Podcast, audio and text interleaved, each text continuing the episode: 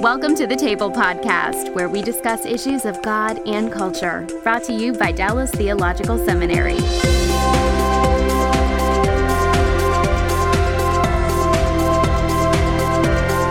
Welcome to the Arts Week dinner. What a deal. Um, it's my pleasure, you all know who I am, uh, to be here representing the Hendricks Center uh, and uh, to interview our distinguished panel. Reg and I go way back. That's right. I knew Reg when I had hair.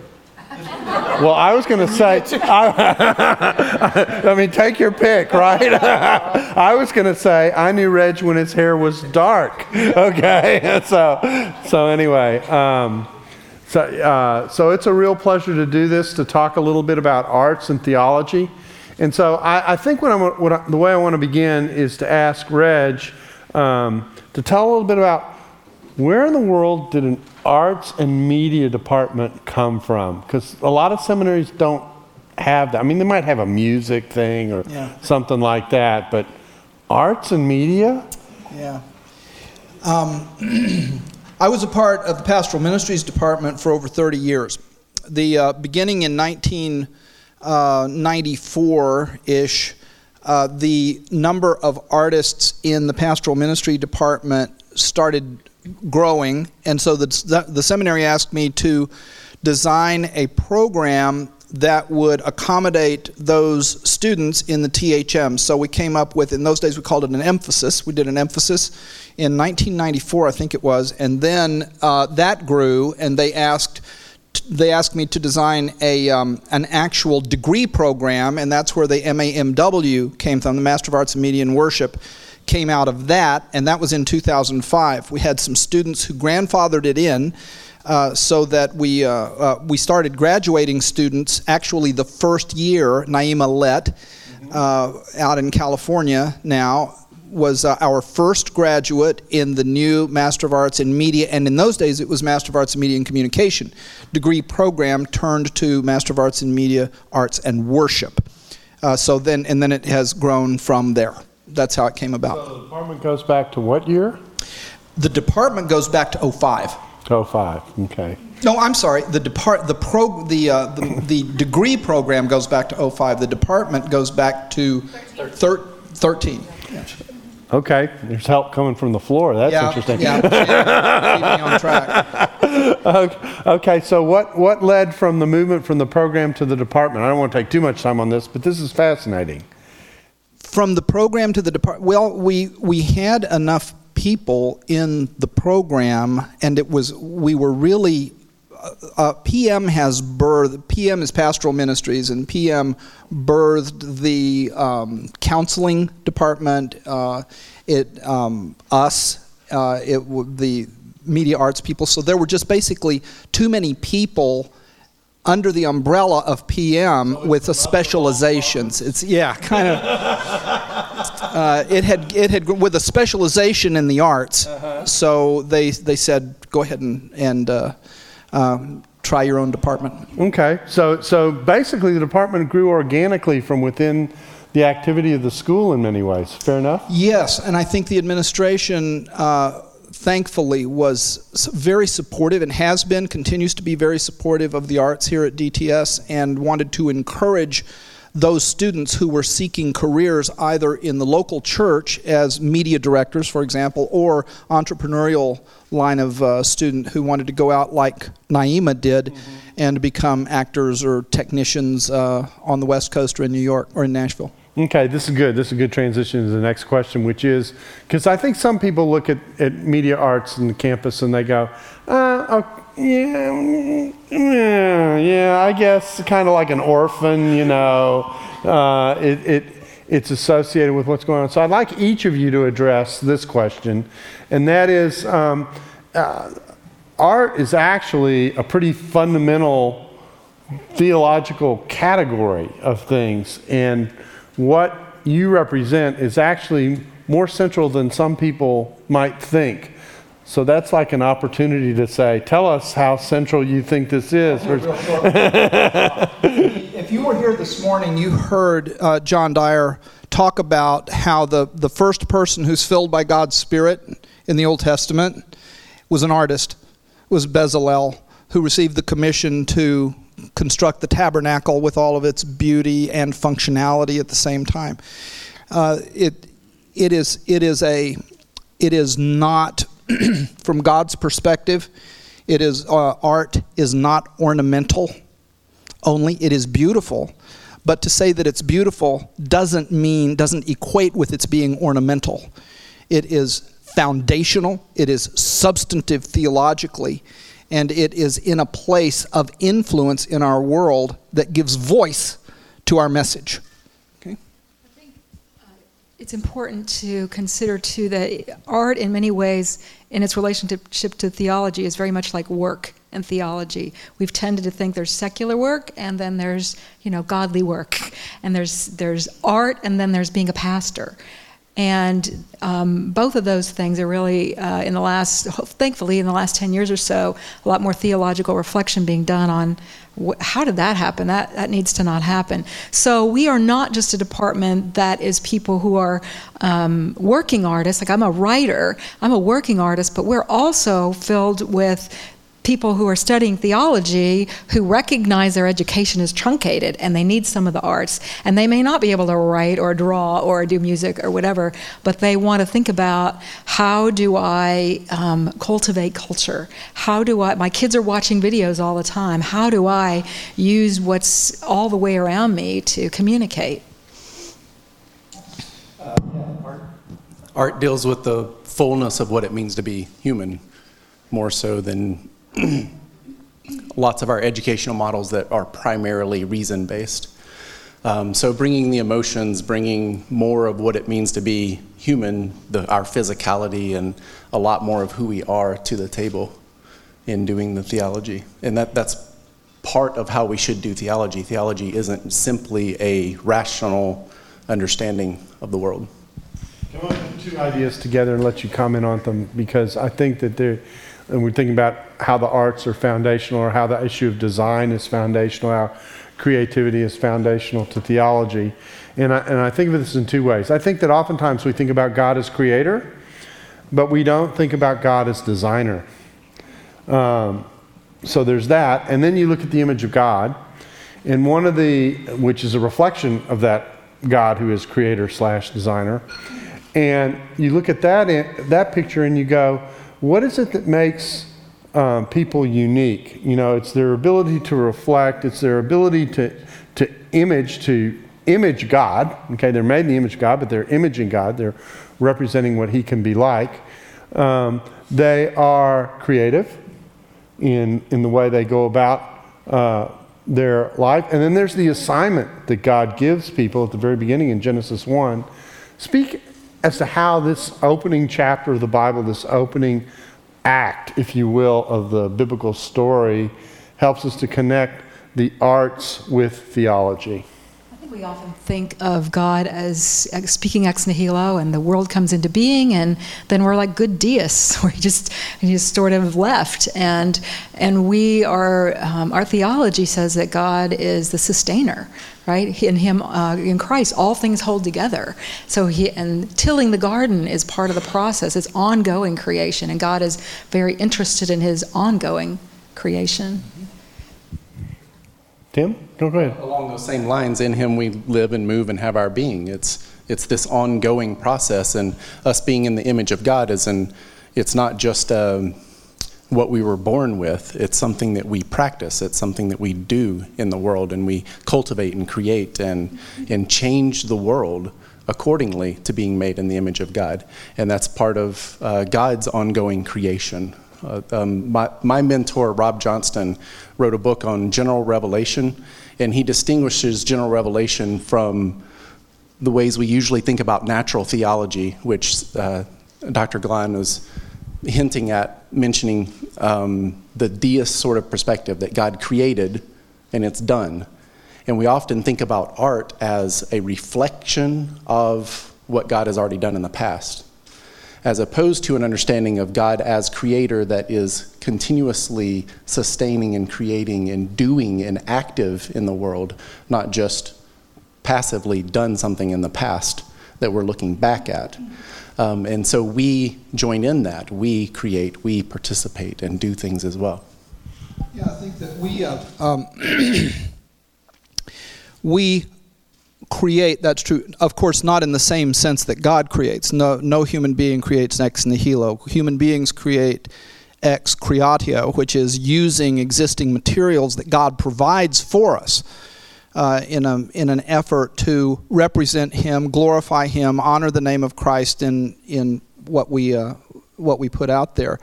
Uh, C S Lewis said that none of us makes in the sense that God makes. God is the ultimate maker. We build.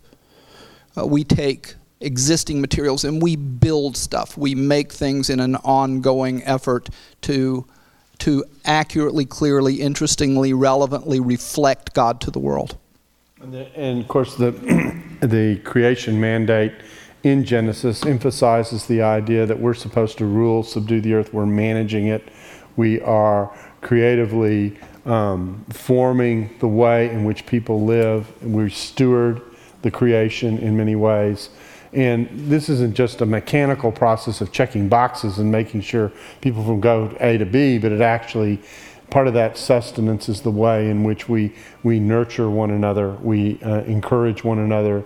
And and art is a beautiful way of doing this. I'm, I'm transitioning to this kind of a question.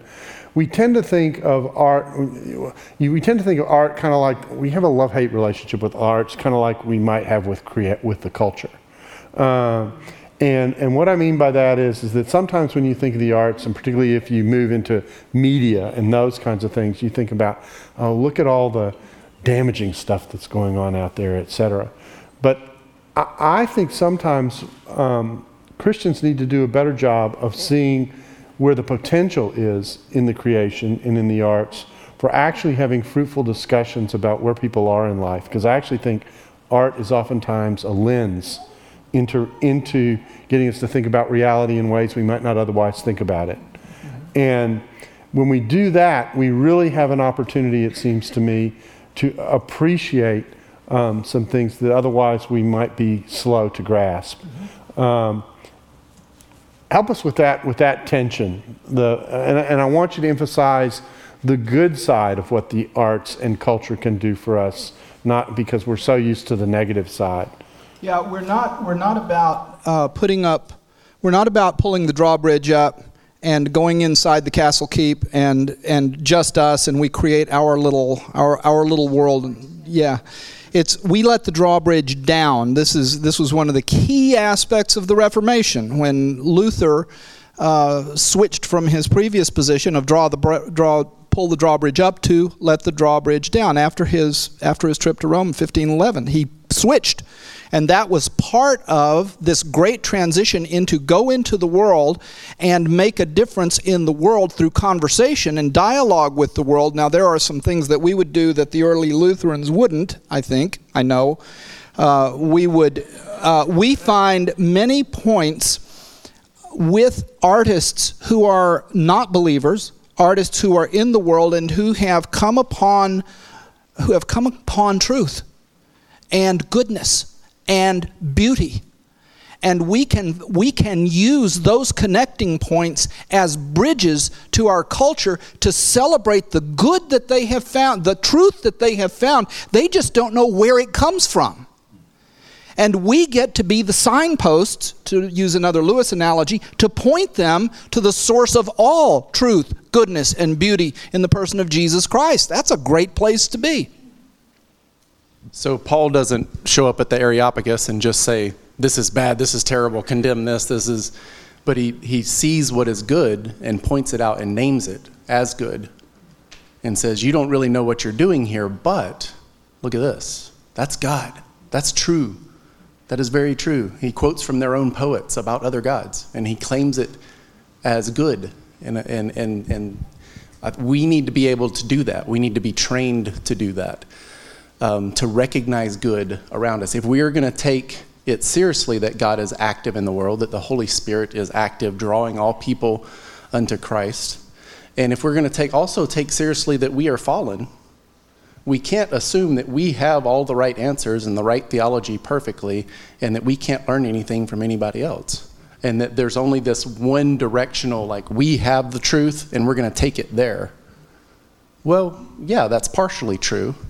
But also, if people are really made in the image of God, and if the Holy Spirit's really at work in the world, there's truth there. And there's sometimes that we need be, to be critiqued, because our theology is not perfect. So we have to be able to listen. One of the courses that we offer is a course in Italy on medieval art and spirituality. And we begin the course by saying we're going to approach this with a hermeneutic of charity. We're going into Italy, Roman Catholic roots, and we we know we, you have been learning to think critically, but what we don't want you to do is be a critic of everything. There's a big difference. And so it's like, take a Venn diagram, and, and there are plenty of other places where we'll assess the theology, but here what we want you to do is have that hermeneutic of charity. What I mean is, interpret it through a loving lens, a lens looking for the things that we have in common, that Venn diagram of seeing what overlaps. And it's really helpful for then looking at whether it's icons, whether it's paintings, uh, whether it's cathedrals, and learning how to read a cathedral to to recognize how what a rich history of art came before us. And I think, um, well, that's enough. I'll stop. There's a there's a, a uh, just to follow up on this and, and what Doctor Basselin was saying. Um, when we go into the world and we discover these points of connection, these connecting points between truth and goodness and beauty, what's left out of the equation and what we get to participate in is the thing that truth is based upon, and that's an that's an ontological category. Truth flows from being. Truth flows from being and is consistent with the being of God, the biblical God. And so we get to show them that the truth that you have accidentally discovered is rooted in God, and in particular in the person of Jesus Christ, and that truth will lead you to a morality, a goodness consistent with his character, and out of that goodness will flow beauty. So it is, it is It is not chronological, but it is ontologically sequential. That, and that's, that's where we get to participate in the conversation with the world, is pointing them to that source of being in the person of Jesus Christ that they just are unaware of. But sometimes also even finding that source of being in their work, okay? Mm-hmm. Um, So I think one of the things that sometimes trips us up is we've been trained, as we read the Bible and we interpret the Bible, to consider authorial intent. What did the author mean? There's really one thing the author had in mind, right? But when you look at a painting, you don't do that. You do the opposite. Many times the artist doesn't care if you figure out what he or she was trying to do. They want to know, what do you see? What is that bringing out, out in you? So it's it's a very different way of looking at something. And often we'll see our, something about Christ in something that was created for that very reason. They weren't creating it for Christ, but because we're Christians, we're we're seeing it through that grid, and we can appreciate what they have done, because it can it can enhance our own worship, because our eyes are are beginning to be training to see in that Venn diagram beauty in the unexpected places. And sometimes our hermeneutic of finding the author's one meaning in the Bible is problematic.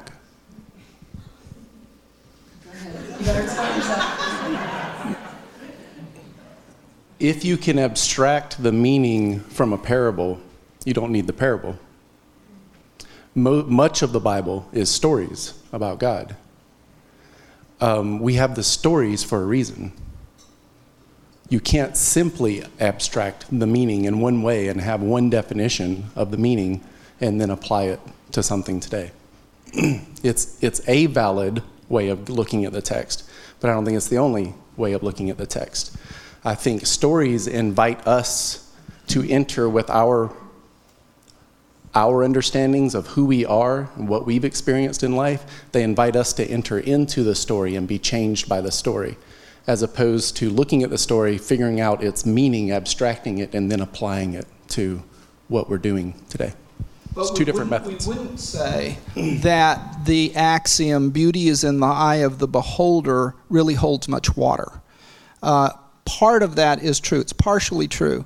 But beauty, for it to to to follow the canons of beauty, must correspond to the reality in which that beauty is based. That's the being. That's back at the very beginning. The be- the being that that that out of which flows truth, out of which flows goodness, out of which flows beauty. So it's not a subjective, just a just a well, I think it's black and you think it's white, therefore it's both. That's not true. That's not good. That is a distortion. So what we want to do is we want to, and, and the, the idea that we can, the whole idea of intent is very murky. Uh, because how can we, um, you can't get inside the head of somebody else. How in the world are you going to know? The only way to get to intent is through meaning. There are, there are different things. The meaning is in the text. The intent of the author is not, unless he says, I mean this. I intend this. So you have to you have to look at what we have in the text, and you may guess at intent, and it may be an informed guess, but that's all it'll ever be. What you have is meaning embedded in the text, and is that meaning consistent with the character of the one who created? Well, that was a little discussion of hermeneutics, on which I don't have any opinion, so I won't express myself. so, um, uh, so, so let me let me um, let me just point out we've got mics on either end, as is often the case when we do interviews. So those are for students who want to ask questions. I'm going to ask one more question, and hopefully you'll come up to the mics. And I want you to each point out one class that you're involved in that might not be a normal class to think about taking at a seminary, but that you think a seminarian should take. Okay? Does that does that question make sense? Just one. You, you, one each. One. one each. Just one each. Okay, so you've got to weigh that in your mind, those fifty-five courses that you're now choosing between. All right? So do you have one or? or, yeah, or I got one. Okay. I've, I've got more than that, but I'll just do one. Okay. Yeah. Um, teaching it in the spring. It's called Dramatizing Scripture. Uh, it is taking the Word of God without a ser- without a traditional sermon approach. It's memorizing Scripture and performing it. I've taught this all over the world, and we have seen God, God's Spirit do the most incredible things around the world with Scripture that is memorized and performed according to the canons of uh, of theater arts, and how you how you go about using the stage effectively, how you go about using your voice effectively, how you go about embodying the character, so that when people leave your performance, what they don't say is, you know, I never heard it that way before. What they say is, I never saw it that way before, because they participate vicariously in the, in in an event. And they, uh, one guy said they, they they remember the tears of a forgotten sorrow. Uh, they they actually participate in the event. So I I, I and the the principles in dramatizing immediately uh, are applicable to your preaching or your teaching. How are you going to use your voice most effectively in your teaching and your preaching? How are you going to use the stage most effectively so that you don't violate the natural law of theater and actually work against the kind of message that you're trying to create? There are psychological advantages to different parts of the stage. You're either going to use it accidentally well, or you're going to use it like most people do, accidentally very poorly, and actually con- contaminate your message through an inappropriate use of your body, your voice, and your place on the stage. Tell us how you really feel. uh,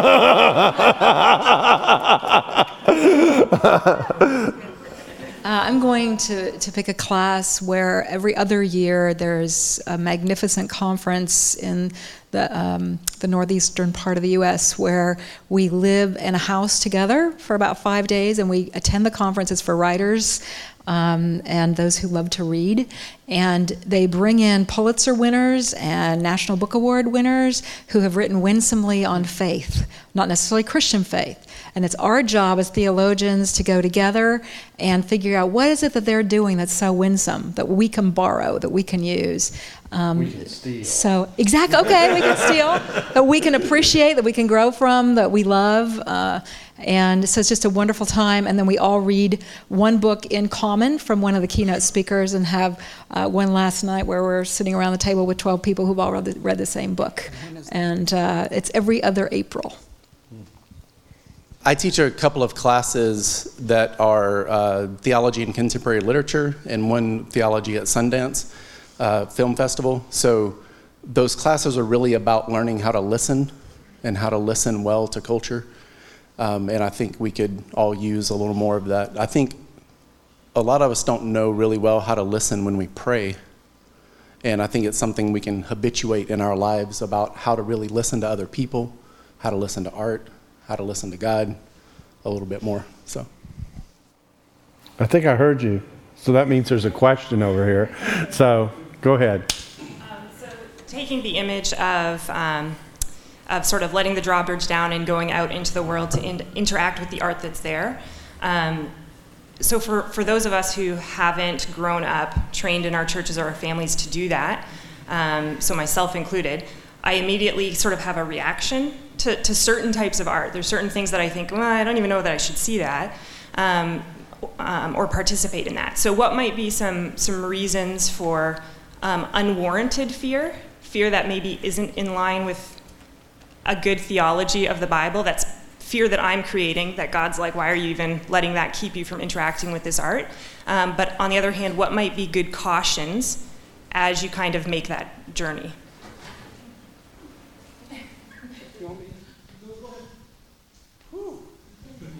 That's a lot of question. Um, unreasonable fears. I think we have poor theologies of our bodies. Uh, we have poor theologies. We, we tend to have poor theologies of the created world. Um, we tend to move towards a Christian Platonism that uh, says that our faith, our spirituality, and sometimes our rationality are what are most important and have to be protected. Um, and we don't interact well with what it means to be in a world where we bleed and poop, and uh, to to think about uh, Jesus, our Savior, going to the bathroom, or I mean, you, I mean th- that kind of to say stuff like that makes us uncomfortable and kind of weirded out, right? That same sort of uncomfortability is often the kind of stuff that art is dealing with and trying to say, this is part of what it means to be human. Face up to it. And we could do well to listen to some more of that. Um, I'll let y'all handle the caution ones. I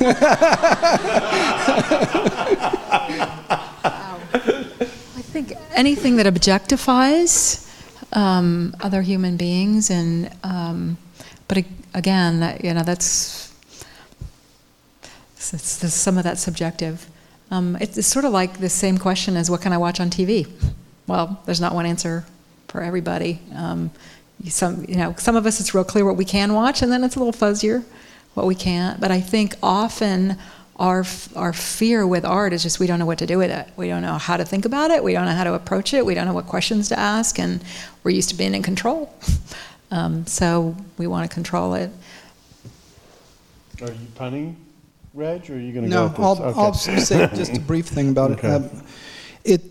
I've had a number of students come across, sit, sit across from my desk, people who are going to L A or New York mainly, and they're wondering where to draw the line in terms of parts that they will accept, words that they will say, uh, scenes that they will play.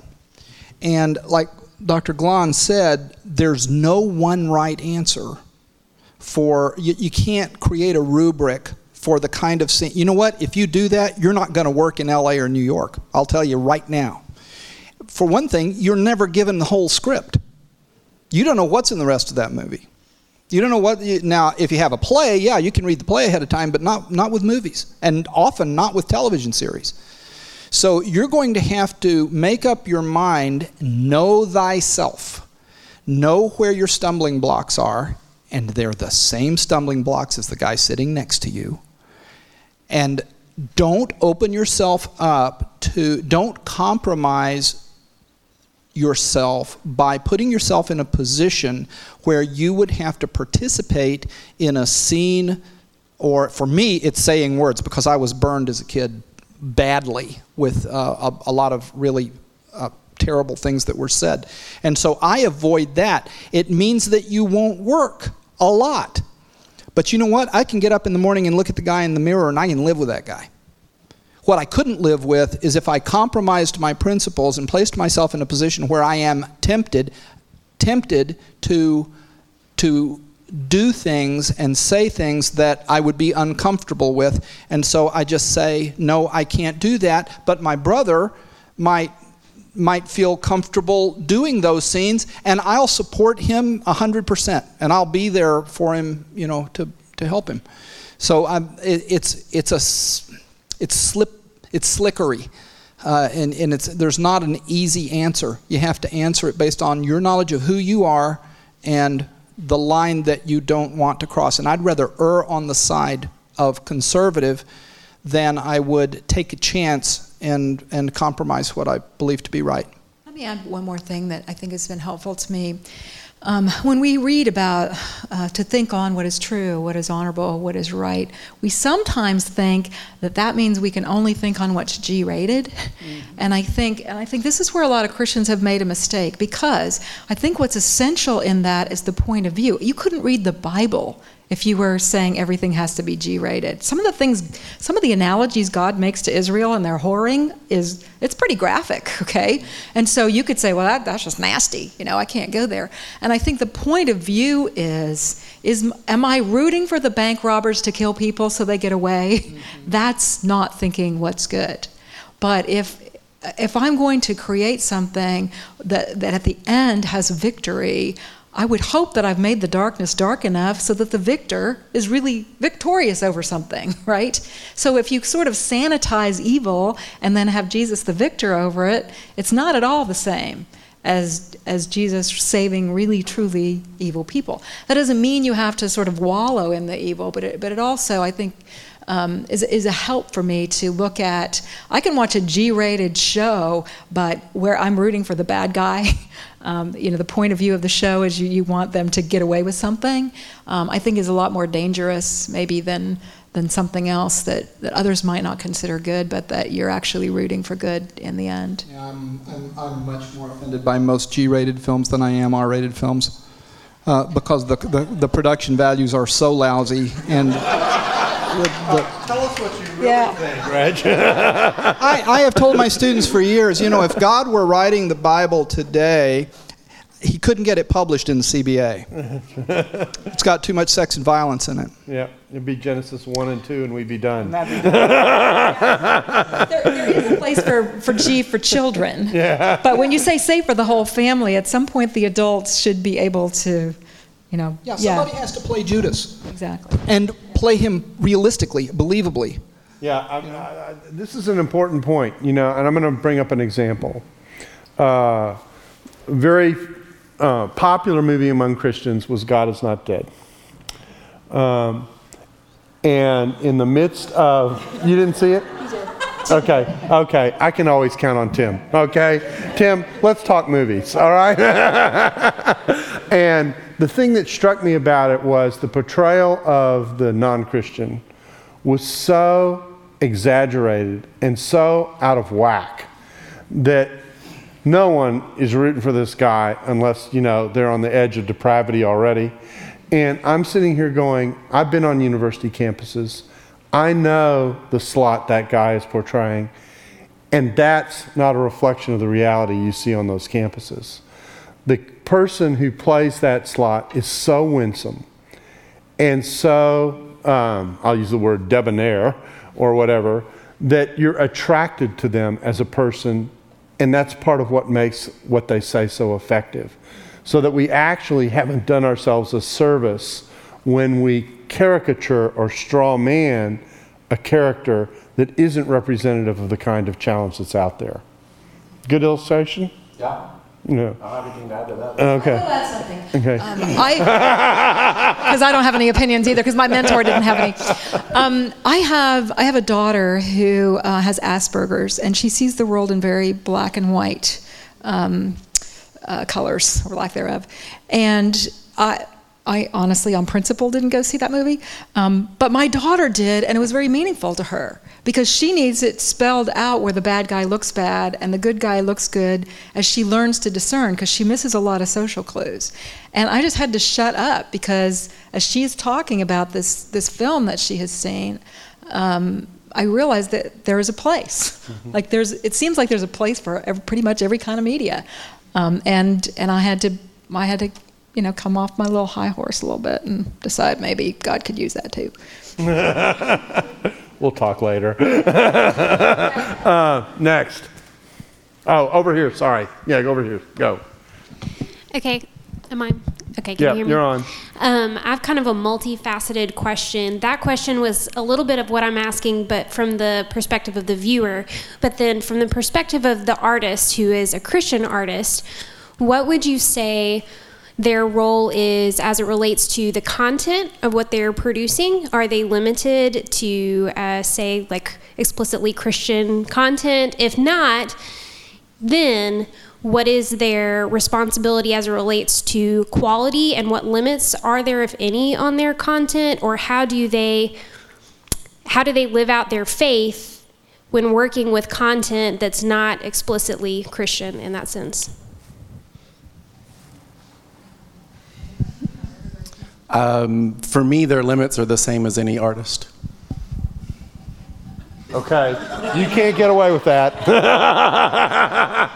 I okay. made the analogy between art and theology and work and theology, and I think the questions you're asking are very similar to how we process work. Mm-hmm. Is it okay for a Christian to have a non-ministry job as a vocation?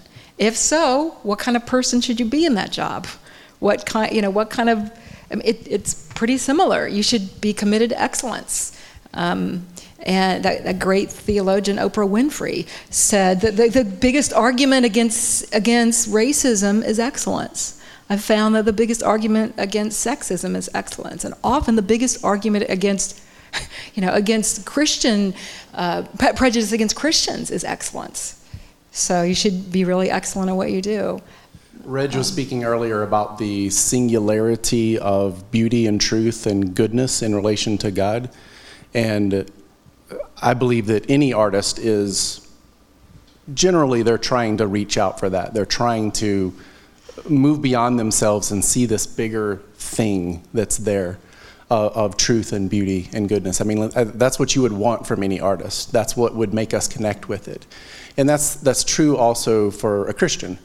Um, they're trying to get at that underlying myth of the world that is that's beyond just the facts of the world, um, that help us see the facts even more clearly, help us see things better. So what you're saying is, is that the artist who is challenged with the part where they play a sinister character, for example, um, should do it in such a way in which the real sinisterness of that character comes out, because part of what often happens with story is you've got a foil between the tension between the presence of evil and the presence of good that's working itself out in the storyline. So it, it, when you said earlier, and I said I'm going to let you get away with it, and I'm not letting you get away with it now, um, uh, you know, you've got to approach it as an artist. Is that the direction that we're going in with with, with that observation? Is that is that if you're given a part, You you want to work hard to p- portray it as um, as honestly and and really as it can be? Uh, the artist, in that example, the piece of art is a whole. Right. And the person has a singular part in it. Mm-hmm. So it's not just what the singular person is doing. It's the what that person is doing in relation to the whole truth mm-hmm. of that play or that movie. Um, so, yes, they can lose themselves in that role as it fits into the whole, if the whole is what is good. Mm-hmm. Yeah, the, the uh, like you could do, um, let's say you take a play by Mamet, a David Mamet play. I could not do a David Mamet play because of the language, just personal choice. But, you know, some, some other guy couldn't or gal couldn't, uh, that'd be fine. Uh, I what I have to look at is... For this is a great example of there are good characters in David Mamet plays. The message as a whole for a number of Mamet plays is not good. It's not wholesome. Mm-hmm. So what I want to be careful of is that I don't participate or endorse a play, a movie that celebrates the fruit of the flesh and does not at least suggest that there is a price to be paid for indulgence in sin. Because so very much of what is produced now is the the polar opposite of what we believe in uh, in in our in Christ. Uh, it it works against what we have to believe. So I don't want to participate in that kind of an event. That said, if a if a play or a movie uh, opportunity comes along and the person is truly vile, I mean, read Charles Dickens. Mm-hmm. I mean, the man has some of the most vile characters on earth. They always get their comeuppance. They always pay a price, but you're, you're, you never celebrate Uriah Heep. Mm-hmm. You know, you want to see him crack his knuckles for the last time. And he does. So it's, it's, but would I play Uriah Heep in a heartbeat? I would play Uriah Heep. Yes. You'd be good at it, too. Like, that was a backhanded compliment. So your name is now Reg Heep? Reggie the Heep. So you wouldn't want to create art that is, that is a lie, right? If Jesus right. is yeah. the truth. That's right. If Jesus is the truth, then you don't want to help contribute to a lie. Okay. Here. Rather play naughty. Naughty. um, my question is, gosh, this is high. My question is, I've had the pleasure of having more than one class with all three of you, so I know the very real conversations that take place in your classroom. And I wanted to ask you, just looking back at the course of the past year and the way that you've journeyed with the students that you've taught in the past year, what's some new place of understanding that you've come to through that journey with students, either in theology or just in relation to art and culture? I have come to appreciate my growing awareness of a need to be flexible. That there are, there are valid expressions that I have to learn from. And the older I get, we get mm-hmm. the Thank more the more I am I am becoming aware that there is a gap between between where I am. I'll tell you the same thing uh, between our generation and the millennials, and I I mean even on my fact I mean uh, Doctor Basselin, uh, there are there are things that he can sincerely, deeply appreciate that I need to learn to appreciate, and I sincerely want to do that. So over the last year, I would say that's that's my main thing, is broadening my appreciation for different expressions of art and learning to truly uh, not just appreciate them from a distance, but become involved in them and and integrate them into my into my life. Uh, I find that a very difficult question to answer because I set up my classes in a way. I, I purposefully set up my classes in a way where I don't have the answers. I try not to come with the, here's the stuff, I'm giving it to you, but this is a discussion. And so, like, literally every class period, I am learning from students. So it's uh, also that's partially because I haven't been around long and I have a lot to learn, mm-hmm. honestly. Uh, if I had to zero one thing this last year, I think um, I've not been a practicing artist in my life. I have a calling to write that I've never fully explored, I guess. So I've had opportunities in the last year to learn from students who have been practicing artists, to learn what the practice of doing art looks like. And so I've been on a journey uh, this last year learning that. Okay, we're tight for time here. I'm going to try and get both of these questions in, but I'm going to ask our responders to keep it crisp so that we can get them both in. Go ahead. Um, I have two questions. One is, how can we incorporate or encourage the arts in our churches beyond music or the worship service? And the other question is, in your experience, uh, It seems that you guys have been doing a lot of work, not just in the Christian or seminary community, but also in the world. And I'm thinking for, uh, right now very specifically of the community um, that I have of uh, people that are not believers. And compared to them, I am not cool. Like, all of them have tattoos and are very trendy, and I don't look at all like them. But, uh, you know, and sometimes it can be hard to uh, remember that first our identity is in Christ, and that we don't have to prove, like, that we are cool enough to be part of their world. But at the same time, we want to be there to witness for Christ. But how can we, or th- what are some practical ways that you guys have seen as being who we are, with our identity firm in the Lord, but ministering to that community?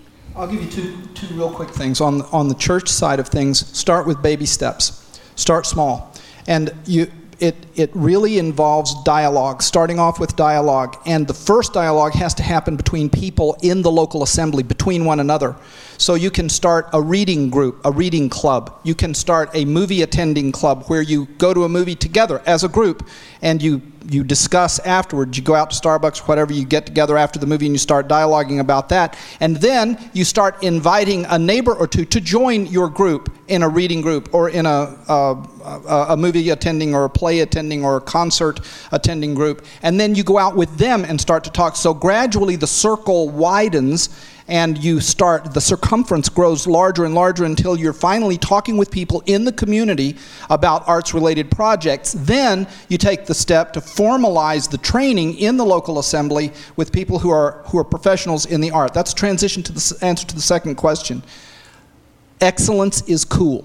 Mm-hmm. So you don't worry about about putting on a mask of coolness or trying to find some mask in your trunk full of of, of of masks to impress people. You simply devote yourself to the discipline of the art to which that, that you want to get involved in, where you're gifted, and you produce excellent art. That is cool. That will attract people.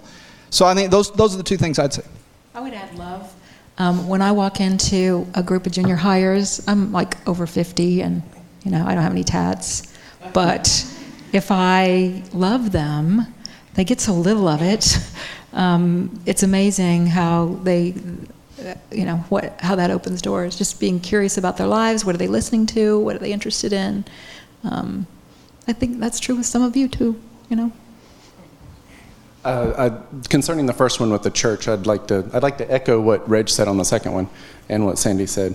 But on the first one, I'd like to add, I like the organic vision that he's talking about, this like start at your table right here and it sort of spreads and, and gets bigger and wider. However, I don't have much hope for that changing things by itself. We also need systematic, we have systematic theologies within the church that put the Word of God up here on the stage and arts or anything like that back there in the corner somewhere. Mm-hmm. And we need to have spaces for arts in churches. We need to have facilitators, curators, people that aren't art. The art is there. The artists are there. You just simply need to make space for it. And we don't have theological space, nor do we have actual physical space in our churches for art, because we don't appreciate it. Okay, last question over here. Um, you guys have talked a lot about excellence and about how the integrity of your art is prime, I think kind of in retaliation against this Christian culture that says as long as it's theologically accurate and nice, then we don't have to worry about how good it is. But um, if I write or produce something that resonates with people, that's truthful and raw and excellent, but um, it winds up leading somebody away from Christ or damaging their relationship with God, am I responsible for that? Yeah. No. I'm not sure. Yeah, if you're if you write something, if you write something that is true, and I didn't get that, I didn't get that from you. If it's true, and it is good, it is, and it's excellent, aesthetically excellent, and it is beautiful because it, it flows out of the the truth, out of the uh, goodness, which flows out of the truth, and the person takes that and runs in, in a divergent path, then no, you're not responsible for that. If you celebrated that which is evil and it misled a person, then yes, then you are responsible. I, I, I think that you are complicit. I wouldn't say you're responsible. The person's ultimately responsible for his or her decision. But you are complicit in that because you have presented a lie as the truth and the person has bought it and acted on it. You want to explain yourself? Or just, of course not. I, I think he explained both sides of it pretty well. Um, I taught a class at Wheaton one time, and one of my course evaluations at the end of the class said that someone lost their salvation in my class. I didn't teach at Wheaton anymore. Um, but I don't think I was really responsible. I think there was other stuff going on in that person's life, probably. Um, and I was trying my best in, in everything I knew how to do to be obedient to what God had called me to and what I was presenting and the material and stuff. Um, but they grew up in an extremely sheltered life and never heard anything about J E D P, and I, that was part of my responsibility in, in teaching that class. And and they couldn't handle it for other reasons that were going on in their life, and they didn't reach out and come and try to talk about it. And I mean, I, I don't even know who that person was, you know, because it was an evaluation. There's no name on it, but.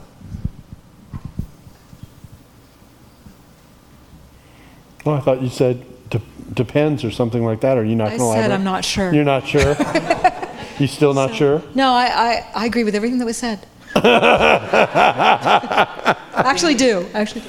For me, it's a matter of obedience. If you are being obedient to what God has called you to, to the best of your ability, you rest in that. You fall back. You don't have to reach and worry, and you can just rest in who God has called you to be, and and and trust that God is bigger than whatever you produce. Yeah, just make sure it's God who called you and, and not your flesh. If we really had to worry about that, we wouldn't be able to produce anything, because I'm always going to be flawed, and whatever I make is going to be flawed. And it is possible for it to hurt someone. That's, I also wouldn't be able to love anybody or be in a relationship or have a friend or do much of anything. I'd be paralyzed. Last, last, I promise. Don't take a shortcut. Uh, the, at the root of almost, I, I don't know if there's a sin that this is not true of. Satan offers us a shortcut. Oh, you want to be wise? Take that fruit and eat it now. You can have wisdom right now. You don't have to wait on God. Oh, you, you hungry, Jesus? Turn those stones into bread right now. You know, you want to avoid the cross? Throw yourself down from the temple mount. We'll, angels will bear you up, lest you strike your foot against a stone. There's always a shortcut. And that shortcut, that easy way, is what I find among Christian artists across the board. Doesn't matter the genre. Doesn't matter what it is that they're pursuing, the discipline that they're pursuing. They want, it's like the old saying about writing, most people don't really want to write. Most people want to have written. Uh, it, it's the same Talk thing with about working acting, out. You know, skip all of the discipline, skip all the hard work, skip the trench work where you're sweating it out and nobody sees what you're doing, and just cut to the chase and walk across the stage and receive your Academy Award. And it does not work that way. So I'm, I want to encourage you to, if if you're in our program, there are there are days when nobody except Jesus sees you. And you are there paying the price for your craft and learning the discipline. And then you move up incrementally. Very, very seldom does someone come in and they make a, a quantum leap up into the stratosphere. And besides that, it's not spiritually healthy to do that. Uh, so hang in there, pay the price, because God sees and God rewards and God will lead you. And I, I believe the reason Christians across the board, artists, often do that is because we have a theology that says if you have your theology straight, you have, if you have your ideas straight, all you have to do is take them and put them over here, and that's all that matters. And so as opposed to um, just turn those stones into bread, right? Jesus talks about sowing. It's a long process. All right, let's thank our panel. Thanks for listening to the Table Podcast. For more podcasts like this one, visit d t s dot e d u slash the table. Dallas Theological Seminary. Teach truth, love well.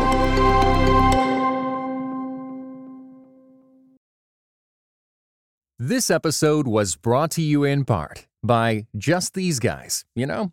A pastor and a psychologist team up to break down scripture and psychology, empowering you to transform by the renewing of your mind. Listen today at just these guys dot podbean dot com or wherever you get your podcasts. Just These Guys, you know?